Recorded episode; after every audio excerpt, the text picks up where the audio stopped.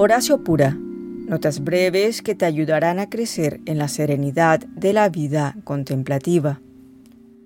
Amor incondicional. Alguien le preguntó a Thomas Merton, ¿qué es mi identidad?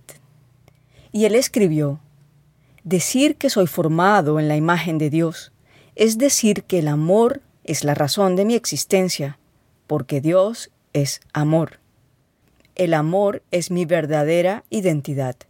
El amor es mi verdadero carácter. Amor es mi nombre.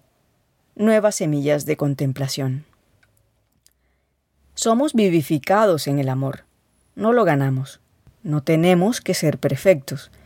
Y no necesitamos perdonarnos por las faltas que cometemos.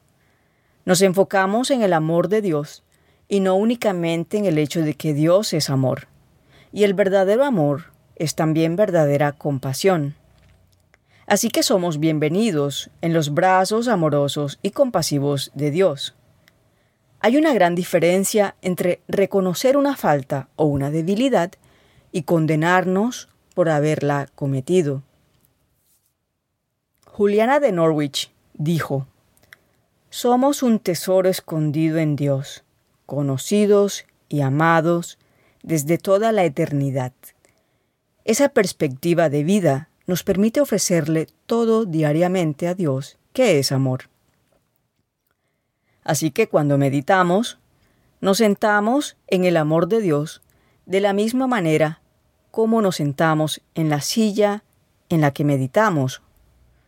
Hacemos un simple acto de fe en la presencia de Dios. Creo que estás aquí conmigo, amándome.